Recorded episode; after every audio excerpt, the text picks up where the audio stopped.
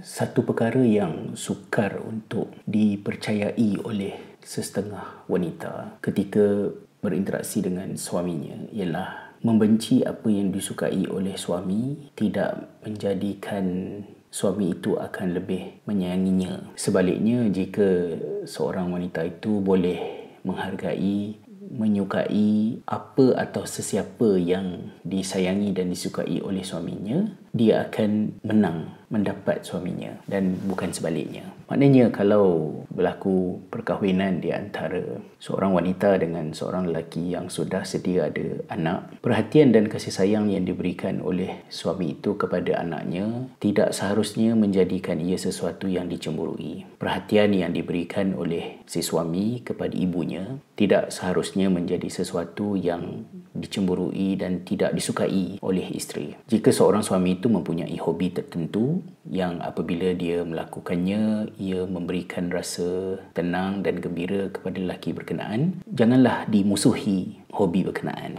Kerana seorang lelaki itu boleh membezakan di antara kasih sayangnya kepada ibunya, kepada anak-anaknya, persahabatannya dengan kawan-kawan karib beliau dan cinta serta kasih sayangnya sebagai seorang suami kepada isteri. Ia tidak bercampur aduk, ia tidak bertindan, ia tidak mengganggu prioriti. Tetapi apabila seorang wanita itu mencemburui dan memusuhi apa yang disukai, disayangi dan dihargai oleh suaminya, dia tidak akan berjaya menjadikan suami itu lebih menyayanginya bahkan berisiko kehilangannya. Itu adalah di antara perkara yang saya uh, belajar daripada naratif perbalahan yang berlaku di antara Johnny Depp dan Amber Heard.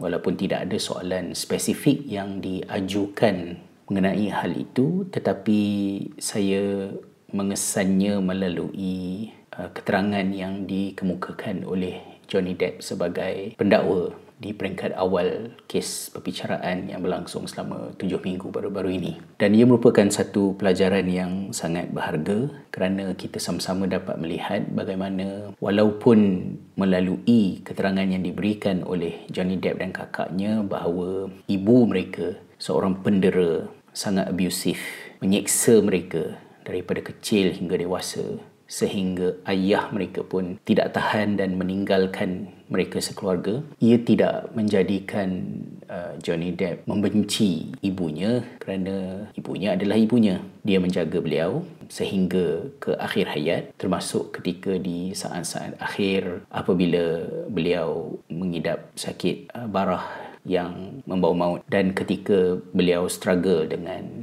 tanggungjawabnya untuk menguruskan ibunya itulah uh, isteri beliau Amber Heard telah mendatangkan pelbagai masalah. Dan Johnny Depp Johnny Depp juga ada menyebut bahawa anak-anaknya lebih bijak daripada dia. Dan kerana itu mereka tidak suka untuk berada bersama dengan Amber Heard. Dan dia harus menjadi pelajaran lah kepada kita bahawa emosi seorang lelaki itu agak unik. Kita tidak uh, boleh mendesak seorang wanita itu untuk menyalahkan emosinya seperti emosi seorang lelaki dan seorang wanita juga tidak harus untuk mendesak seorang lelaki itu untuk menyalahkan emosinya seperti emosi seorang perempuan dan elemen penting yang ada di dalam emosi kebanyakan orang lelaki itu adalah agar emosinya yang mungkin tidak begitu ketara itu dihormati dan tidak dimusuhi. Wallahualam.